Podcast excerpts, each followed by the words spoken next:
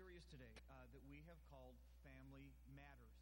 And we simply have been saying for the last few weeks, family matters. Family is a big deal. And the reality is, every last one of us in here would have to say, I have been affected by the way I was raised, by the home that I was brought up in. And some of us would say it, it was a bad environment. It wasn't, you know, there are all sorts of problems there but I'm affected. I, navigate, deal with things because some of us would say, no, I was raised in an amazing family. I'm just trying to make sure my family turns out anything like. But either way, you and I would come to this moment and say, family's a big deal. And so what we've come back and asked simply is this. What would happen if you and I simply committed ourselves to the idea of doing family God's way? What if we got serious about that? What if we were willing to say, look, I don't know all the answers what I experienced may have been, but I'm willing.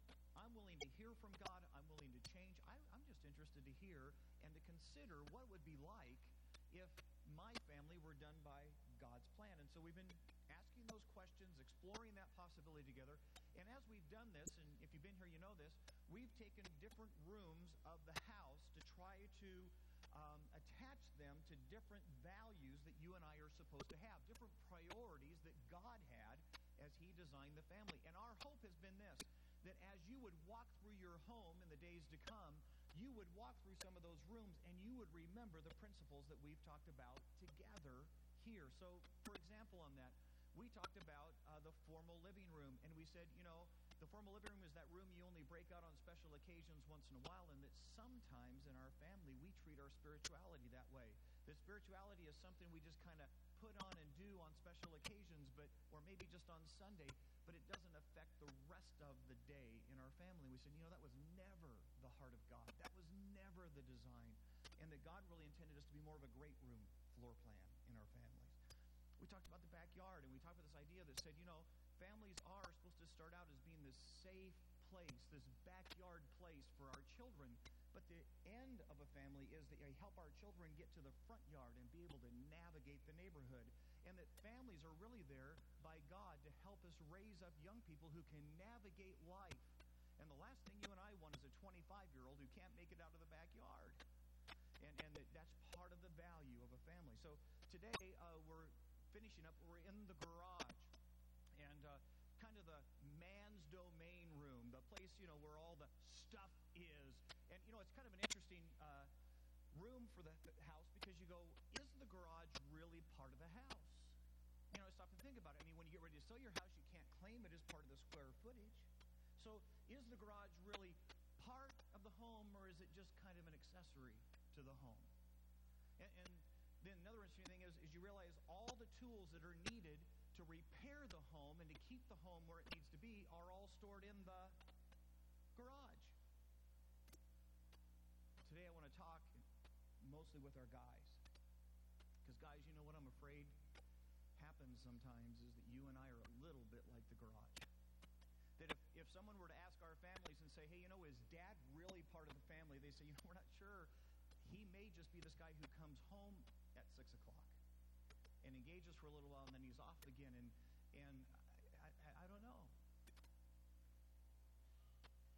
And here's the thing you realize, guys, that because of how God has wired our homes and wired our spouses and wired our children, that you and I, as men, possess the tools that are necessary for our families to be whole and healthy and healed. Now, I know some of you guys, your heads are going, oh, dude. I'm getting the Father's Day sermon. Lynn's going to sit here and yell at me and tell me what a cruddy man I am. And I had already marked my calendar. I was out of town that weekend, and he snuck up on me. And look, I, I hope, I pray as we spend the next few minutes together, guys, that you will never even for a moment feel that way together, because that's that's not what today is about. That it's not. And, and, and, instead, I hope that you and I will walk away from here absolutely excited about the role that God has placed within our lives and within our hearts. That we will actually be incredibly just motivated to say, man, you know what? I can't wait to get home, grab my tools out of the garage and bring them and engage maybe in my family at a whole different place because God has given me an amazing, amazing, amazing opportunity as the guy. That would be a cool day for us. Let's just talk for a few minutes. Why is it so important? Why is it a big deal that you and I, as men, be willing to leave the garage and bring our tools into the rest of the home? Why is that so vital? Why does that in order for the family to be what God always dreamed and hoped our families would be? Why do the tools need to come in? Here's why. Dads, husbands,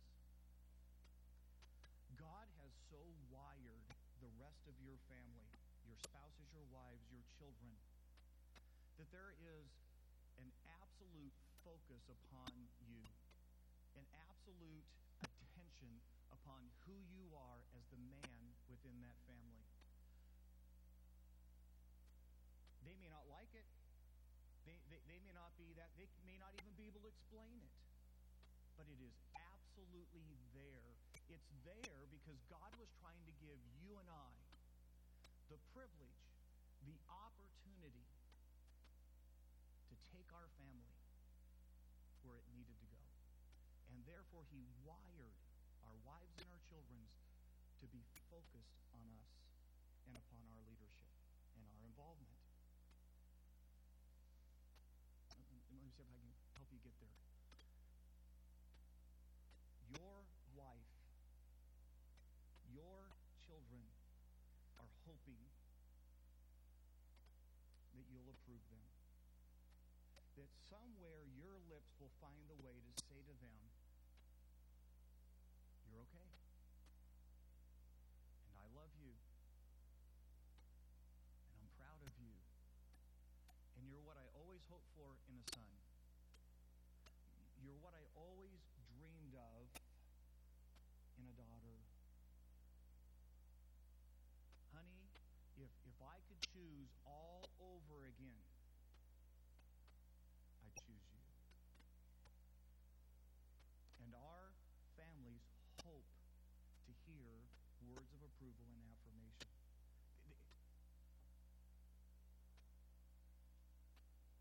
You remember when your kids were little? Remember, remember when they would do dumb stuff just to get you to look at them, guys? Remember that? You know? They, they'd get up on some little ottoman and jump off, and or they'd ram their head in the wall. Just something, you know? And, and all the time that they're doing they go, Look, Daddy, look at me, right? Often, guys, I think we think that that's a season that little children go through. It's, it's, it's a moment of time.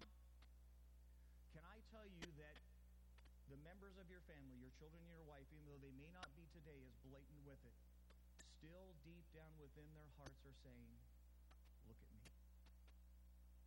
Tell me that I have your approval. Tell me that I'm doing all right.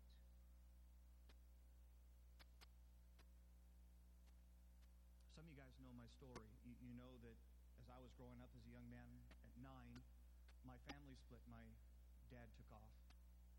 And I remember as vividly as I'm sitting here right now telling you a day standing in the front yard of our house. My dad's car is packed and ready to leave.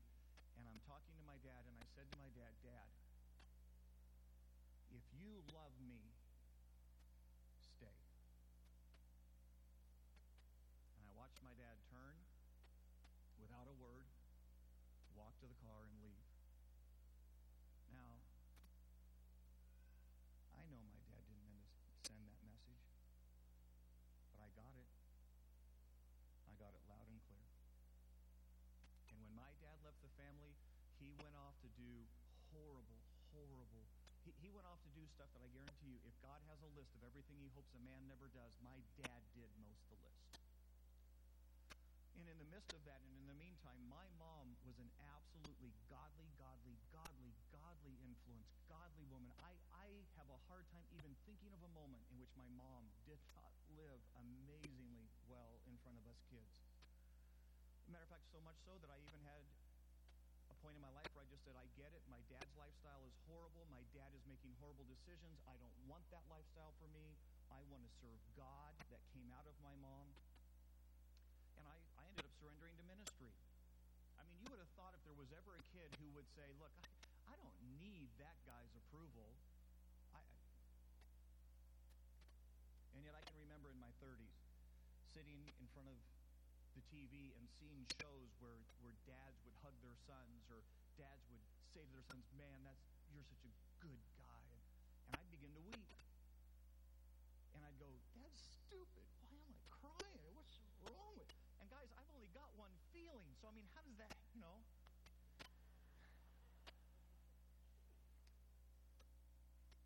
When I got ready to plant Cornerstone,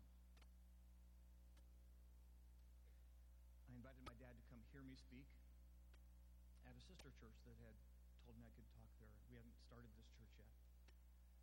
And my dad, for one of the first times, came in and heard me speak in a service. And the service got over. And uh, he walked up to me and he said, uh, You know, this, this church planting thing, it might just work. And for me, as a man, it was as if my dad said, You're okay. And the weight of 30 plus years went tumbling. Guys, that's crazy, isn't it? I mean, I, I, I grew up my life saying everything about my dad I reject. I don't, I don't need, I don't need. And yet, take that off my shoulders? And, and men, you just need to hear God gave you that as a gift. His hope was is that you would never use that need for approval as a weapon, but instead would use that to encourage your family. And guys, I cannot even tell you how powerful your spoken word is to a wife that says, I love you. I love you. To a son that says, You are becoming the man I always hoped you would be. That says to a daughter, You are a young lady of glory. And I don't care how many times you've blown it, guys. I don't care. I don't care. There is still nothing as powerful as the approval of a father. It's a gift that God gave you. It's a tool in your box that God hoped you would use for his glory.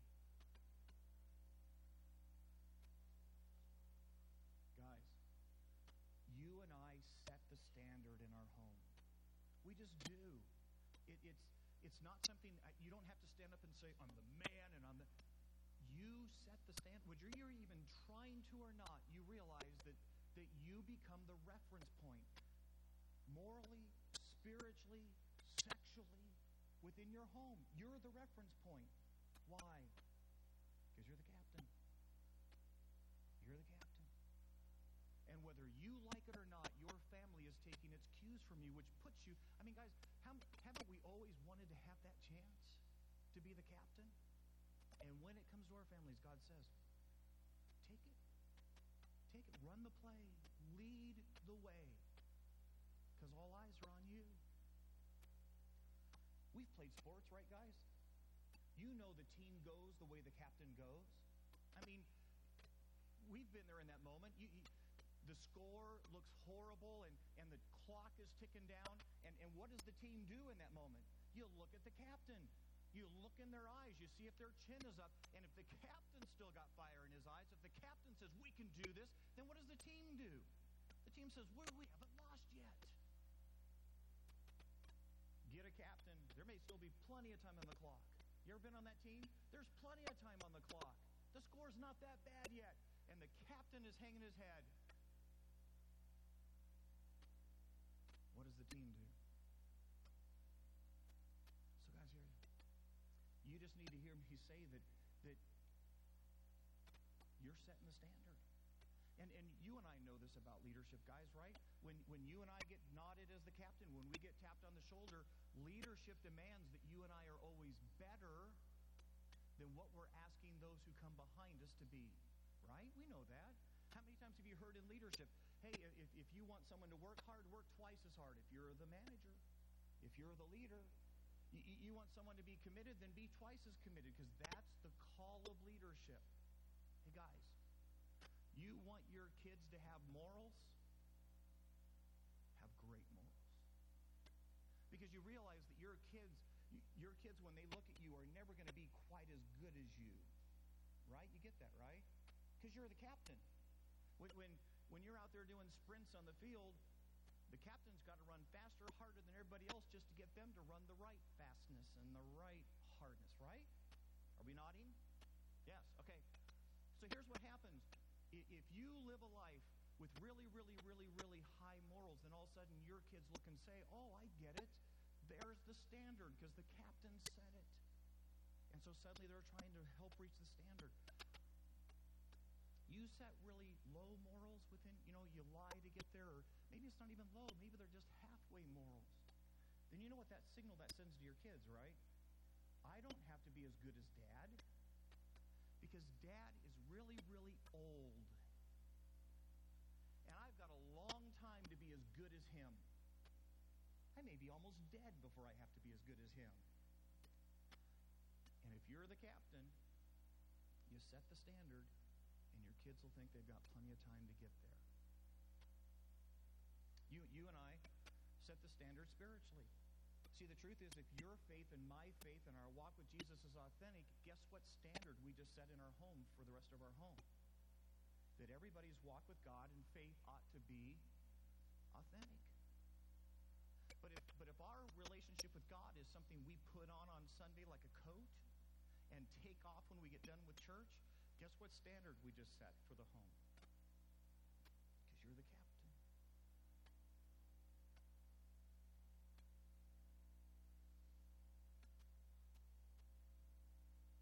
You and I set the sexual compass for our home. And guys, you and I spend time on the internet looking at stuff we shouldn't be looking at.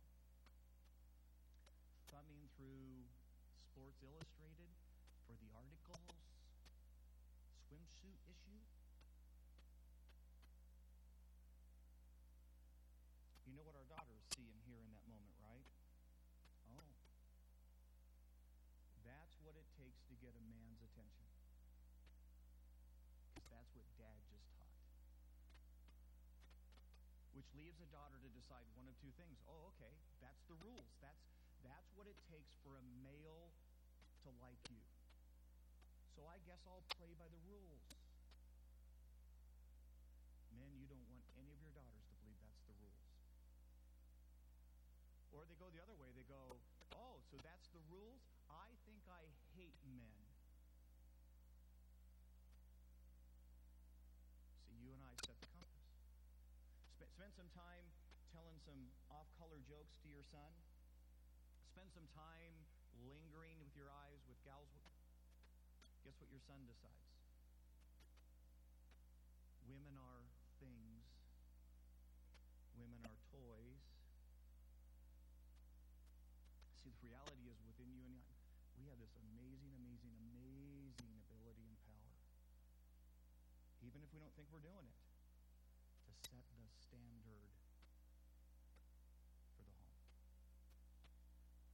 It's why it is absolutely vital that you and I take the tools and dust them off and bring them into the home and don't leave them in the garage. Because you and I, God has placed us in a position of unspeakably powerful influence.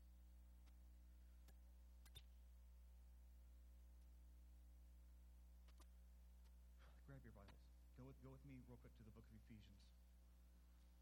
Ephesians chapter 6. It's, it's, it's powerful passages that talk about how relationship in the home is supposed to work and, and what you and I, as guys, are supposed to do. It's Ephesians chapter 5.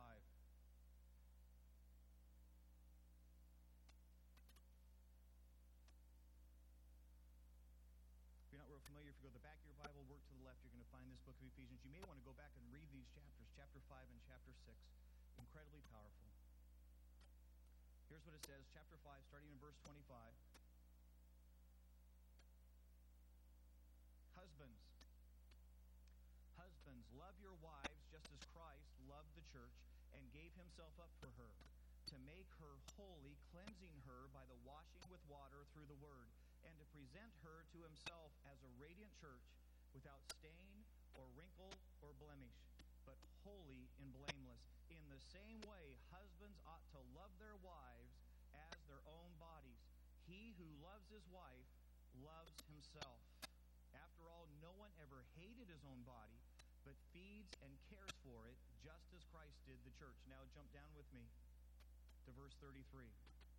However, each one of you must also love his wife as he loves himself, and the wife must respect her husband. You, you get what he's, he's saying? Look, guys, guys, your job, your role is to build up your wife, to contribute to your wife, to help her become the woman of God that God always dreamed that your wife would be.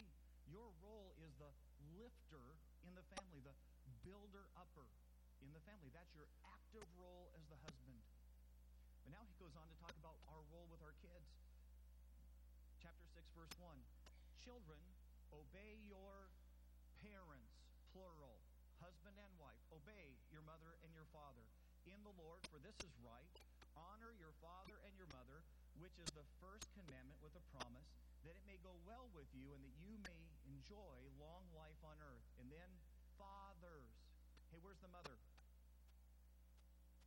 Fathers. And God's going to say, no, no, no, guys. This is your role. This is your primary responsibility. Fathers, do not exasperate your children. What is exasperate? Do not wear out your children, either by being so absent, so lackadaisical as a father that they spend their lives waiting for you to come in the door and engage. Fathers, don't exasperate your children with your lack of presence and lack of concern. You know, you don't have to hate somebody. You just simply have to say, You're not worth my attention. Or don't become the drill master of your house. Don't become so rigid, so hard, so firm that you exasperate your children. They say, I, I can't breathe for the pressure of my dad. Fathers, do not exasperate your children. Instead, bring them up in the training and the instruction of the Lord. What's, what's God saying? You get nothing else from that passage, God is simply saying this guys, you're the one with the tools. You're the one that I equip. Your presence, your engagement brings all the difference to the home. Bring your tools to bear on the family. Don't you dare, don't you dare leave them in the garage. Everybody's hoping you'll come into the main house.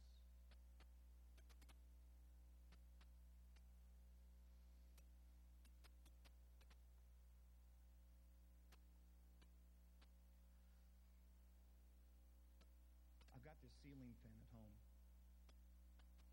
It wobbles. It doesn't just wobble, it wobbles. I mean, you turn this thing on, it hangs right over our bed in our bedroom. My wife's been saying, hey, Lynn, would you go get your two walls and fix the fan for us? To which I said, I don't want to fix the fan. See, here's the reality. I'm not I'm not sure how to fix the fan. I've I've never fixed a fan before. Okay? And and and and so I said, look, Lisa, I it's not a priority for me, and I'm you know and I left the tools in the garage. And so here, you ready for this? My wife's been waiting for me to fix the fan for a year. See, some of your ladies are going, oh, you're bad. Bad. And, and, and, and, and every once in a while, yours will happen. I'll be laying there in bed, I've already gone to sleep. And my wife turns on the fan. I can't figure out if she's doing that because she likes the fan or she's just trying to irritate me. For a year. And finally I said, look, Lisa, just, if the fan's that important, fix the fan yourself. Hire someone to fix the fan. And see, here's, I didn't tell my wife, but I'd gone and I looked at the instructions. See, she'd bought a little pack with all the little weights in it for the fan, and I had looked at the instructions, and they were horrible instructions. Have you ever read fan fixing instructions? I mean, they go something like this Stick a weight on one of the blades and hope. Turn on the fan and hope. And if if it wobbles worse, you put it in the wrong place. And if it wobbles better, and I went, those are dumb instructions. How do you do what? Hope. Guys, I get it. I, I, I, I get it.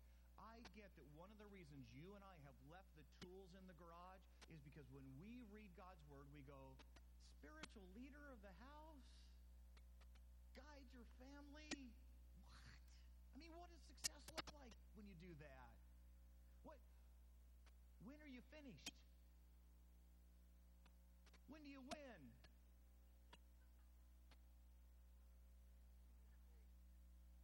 And you and I folded the instructions back up and said, I'll let someone else. So may- maybe, maybe, maybe, maybe, maybe I can help. Maybe if you and I men could walk out here and go, you mean it's that simple? You mean that's all God was asking me to do? Maybe we'd have the courage to grab the toolbox.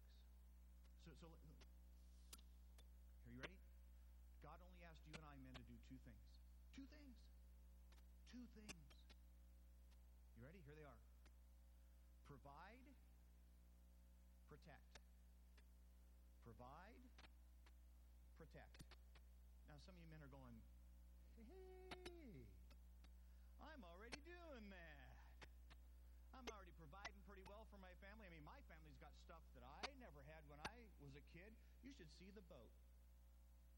I'm providing pretty good. And I, you know, I'd like to think if my family were in trouble that that I'd yell run, you know? And so you know, I, I'm I'm heading in the right direction here.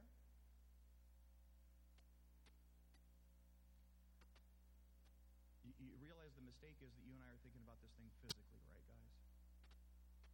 And even men who don't know our God are willing to provide and protect for their families physically. And God's hope for you and I was much more profound. And what God would come back and say to you and I who name his name, I want you to provide not just physically, but emotionally and spiritually. You would take on and say, I am the provider, not only physically, but emotionally and spiritually for my family. And I am the protector. You will not touch mine unless you come through me. Not just physically, but emotionally and spiritually too. That's how that works. Men, the members of your family have spiritual tanks. Now, this is hard for you and me because you're in my spiritual tank, or emotional tank, I should say, is about this big. Okay? But that's not true of our wives, and it's not true of our children. And they have emotional need that they are waiting for you and I to help fill. I was a youth pastor for 17 years. I could spot a young lady who walked into the group for the very first time who was not getting her emotional tank filled at home. You know how I knew? Because she needed every boy in that room to hug her. And I knew. Men, your daughter's not getting her emotional tank filled at home. Your daughter isn't hearing you say, You are the love of my eye, the apple of my eye. You are an amazing young lady. She's not getting hugs from you at home. And guys, I know this is weird. I know I know that somewhere our little girls start becoming little ladies and it, it feels a little awkward. But I'm just gonna men, you gotta figure out a way to navigate that with righteousness. Because if they're not getting their emotional tanks filled at home, there's plenty of 16 year olds ready to take your spot.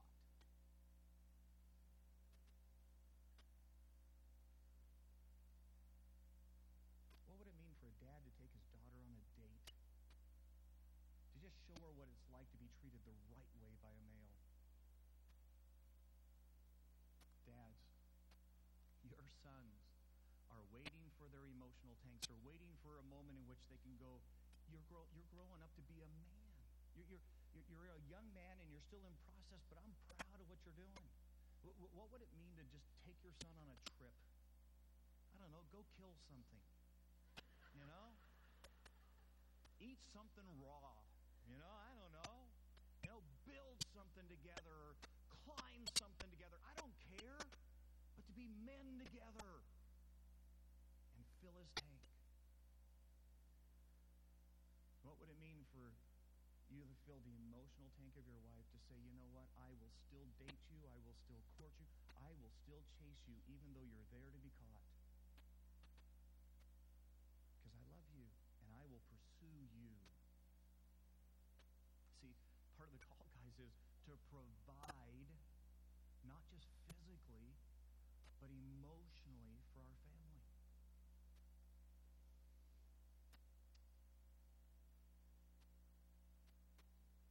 What does it mean to protect? See, let- let's, let's be honest, guys.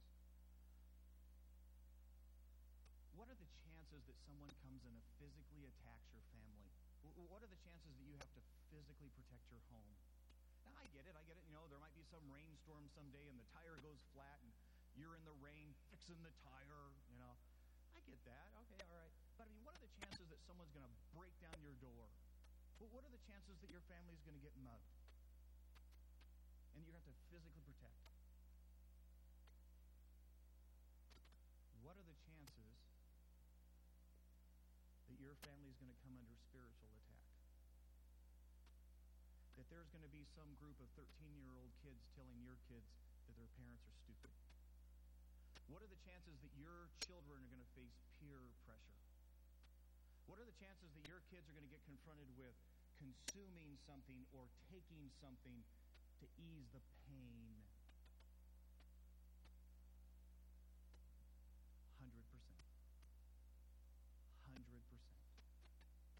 And so just let me ask you guys, when that moment comes, how are you going to protect? How are you going to say to a world that would love to absolutely devour you and yours, not on my watch? Not with me in charge. Because remember, provide, protect. You know, did you know that in Ephesians, when you go on just a little bit, it begins to talk about this whole idea of spiritual warfare. It begins to talk about girding yourself up with all this armor in God. And you realize that every single bit of the armor in God is defensive, except for one thing. You've got one weapon. Scripture says, be sure, be sure, be sure, be sure, you grab the sword of the Spirit, which is, anybody know? Word of God. Word of God. You know what God is saying? In that moment, when your family comes under spiritual attack, the most powerful weapon you and I as males have is the ability to take our family to the truth of Scripture and defend them from the world. You know, the truth is, because most of us, if we were honest, guys, we'd have to say, man, I, I don't even know that I know very much Scripture.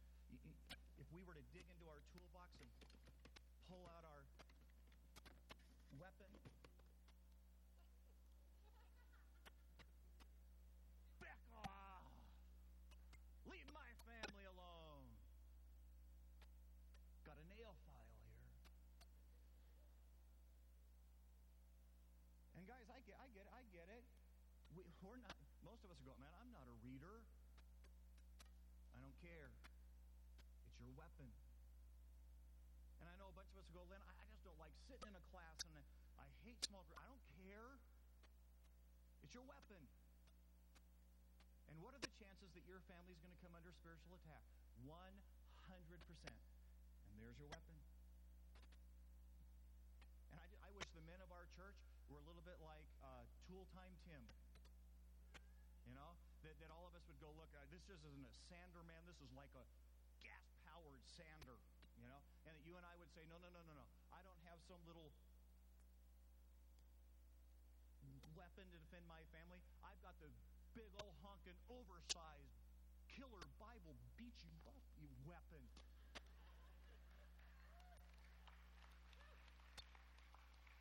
See, I got the Word of God in my life, and you will not touch me or mine because I am the provider and the protector for my home.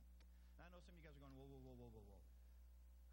How does this work? So let me, let me give you just some real practical stuff, really, really quick. I'm going to put this, we'll put this on the web for you. You can go back and look at it. But what if, and guys, here's the thing. I'm not asking you to do this list. I'm not going to ask you to do, what if you did one of these things? What if you just did two of these things just to bring the tools in? Let me give you some suggestions. Write a note. To your kid and put it in their lunchbox. What would it meant to you when you were a fifth grade kid to get a note from your dad that said, I am proud of you, and I hope you'll live like a Smith today? Man, I, I'd have walked taller all day long at school if my dad had done that for me. What about a daughter that gets a note that just says, Hey, I know. I know a bunch of kids are going to look at you this morning, but you just need to know your daddy loves you, and you're okay. Or a love letter to your wife. What about a date night? There's, there's nothing more. Leave the kids at home. Just leave the kids with someone. You guys were going there on, with someone. Can I tell you that one of the most highest joys of my wife's life is describing to me that her mom and dad went on dates and left her and the girls at home because she knew her daddy loved her mommy. And I, I get it do family night the other week. You know, do date night this week and then one night in which you and I would engage in the family. Date night this week, family night the next week. What about prayer? What, what if you walked up to your wife and said, hey, you know, before I head off to work today, could we just stop a minute? I want to pray for you. Now, after your wife picks herself up off the ground, blow her mind and pray for her for a couple of minutes. Just say, God, I want you to bless my wife today. Did you, you know they did a study? Couples that pray for each other, prayed with each other. Divorce rate was 1 in 10,000.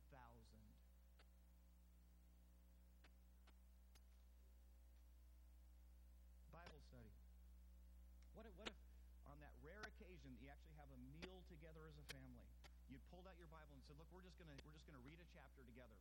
I don't know what it means. You don't know what it means. We're just gonna read it." Lynn said we were supposed to do this. I'm setting spiritual direction. Read. What if what if attendance at church was Dad's idea? What if on Sunday, instead of dad being the guy in front of the TV set and the last one to make it out the door, what if dad was sitting in the car with the motor running saying, Get out here, guys, because it's my standard that the Evans family go to church every Sunday? What, what if when your kids had a soccer game on Sunday and they went to mom and said, Hey, mom, can I go? There's a, you know, it's a conflict, it's a tournament. Your, your wife was able to say, Don't ask me. That's your dad's standard. Ask him.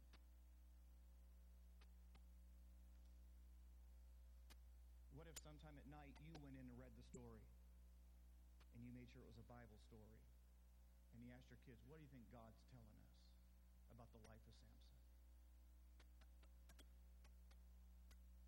Dads, what if you dated your daughters once in a while so that they had a godly example of how they ought to expect a man to treat them on a date?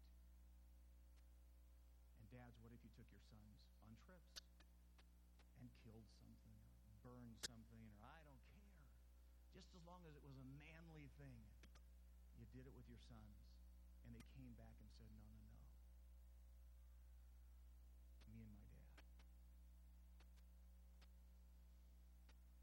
I grabbed my tools the other day.